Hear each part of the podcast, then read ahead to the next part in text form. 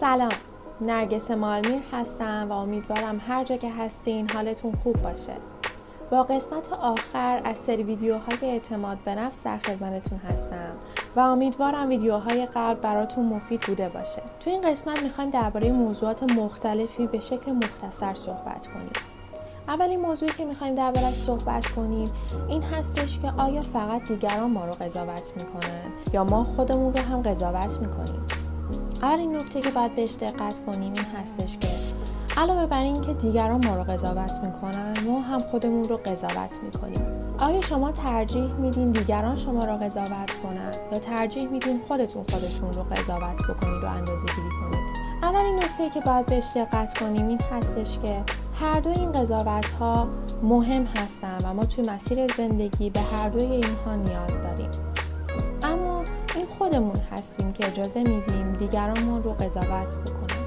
ما به این دنیا نیومدیم که خودمون رو به دیگران ثابت کنیم. اما ما به این دنیا اومدیم تا خودمون رو به دیگران نشون بدیم تا خودمون رو شکوفا کنیم. دیگران خیلی مهم هستن توی زندگی ما. ما نمی‌تونیم اونها رو حذف بکنیم. موفقیت ما وابسته به دیگرانه. اگر فردی نباشه که موفقیت ما رو ببینه پس موفقیتی صورت نگرفته. ما تلاش می‌کنیم تا بتونیم برای دیگران کاری انجام بدیم. تا بتونیم خودمون رو شکوفا کنیم و خودمون رو نشون بدیم. ولی تلاش نمی کنیم و نباید تلاش کنیم که خودمون رو به دیگران ثابت بکنیم. برای اینکه بتونیم قوی تر باشیم و آدم شگفنگیزی باشیم تا بتونیم موفق بشیم و اعتماد به نفس بالایی داشته باشیم باید 100 درصد مسئولیت هامون رو خودمون قبول بکنیم. بعضی از آدم ها هستن که شکست های زندگیشون رو میندازن تقصیر جامعه میندازن تقصیر خانواده میندازن تقصیر دوستان. این آدم ها آدم های موفقی نمیشن. چون به هیچ وجه مسئولیت کارهای خودشون رو نمیپذیرن. ما زمانی می‌تونیم موفق باشیم که از شکستامون درس بگیریم و چجوری می‌تونیم از شکستامون درس بگیریم؟ زمانی که مسئولیت کارهامون رو مسئولیت خطاهامون رو صد درصد نه 50 درصد بلکه 100 درصد. مسئولیت کارها و اتفاقاتی که برامون افتاده رو گردن خودمون بندازیم. 100 درصد مسئولیتش رو قبول بکنیم.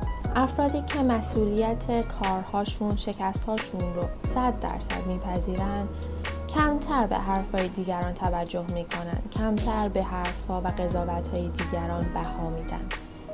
پس برای اینکه بتونیم بهتر تو این دنیا عمل کنیم بهتر به هدفهامون برسیم.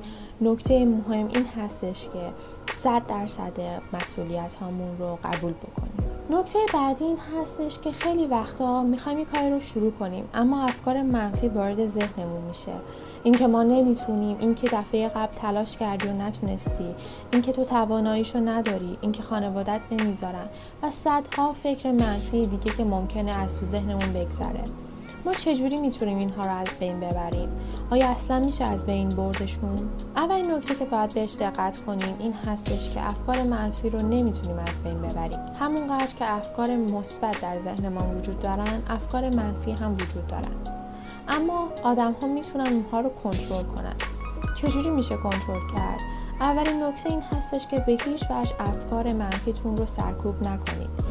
انقدر بهش نگین ساکت باش انقدر کنارش نندازیم دقیقا مثل ترس هامون. اونها رو جلوی خودمون بیاریم بنویسیمشون با خودمون حرف بزنیم و اونها رو بیان کنیم و از خودمون بپرسیم چرا اینجوری فکر می‌کنیم حالا اگر تلاشم رو بکنم شاید عوض بشه. با تلاش کردن چیزی از من کم نمیشه. با وقت گذاشتن سر این موضوع چیزی از من کم نمیشه. پس این افکار رو بررسی کنید و بعد کنارشون بذارید نه اینکه اونها رو سرکوب بکنید که هر از چند گاهی با تمام وجود بیرون بزنند و بیشتر اذیتتون کنند موضوع بعدی که خیلی ما رو اذیت می‌کنه مقایسه کردن و حسادت کردنه. توی دورانی که ما زندگی می‌کنیم این مقایسه کردن و این حسادت کردن بیش از پیشه و ما مجبوریم اونها رو در خودمون بریزیم و اونها رو قایم بکنیم. فضای مجازی یکی از دلایلی هستش که ما رو به شدت حساس می‌کنه و باعث میشه ما بیشتر از قبل خودمون رو با دیگران مقایسه کنیم و احساس حسادت رو در ما بیشتر می‌کنه. هدف اصلی سوشال میدیا دقیقا همین هستش که ما رو مجبور بکنه شیوه زندگی کردن دیگران رو بپسندیم و زندگی و شیوه زندگی خودمون رو تخریب بکنیم. به نظر شما کدوم یک از این روش ها بهتره؟ وقتی که من یک عکسی رو توی فضای مجازی می‌بینم باید شروع کنم به مقایسه کردن خودم با اون عکس و تخریب کردن خودم و حسادت کردن به اون فرد. یا اینکه از اون عکس از اون فرد به عنوان یک امید برای زندگیم استفاده کنم. اگر راه دوم رو انتخاب می‌کنید یک روش برای انجامش وجود داره.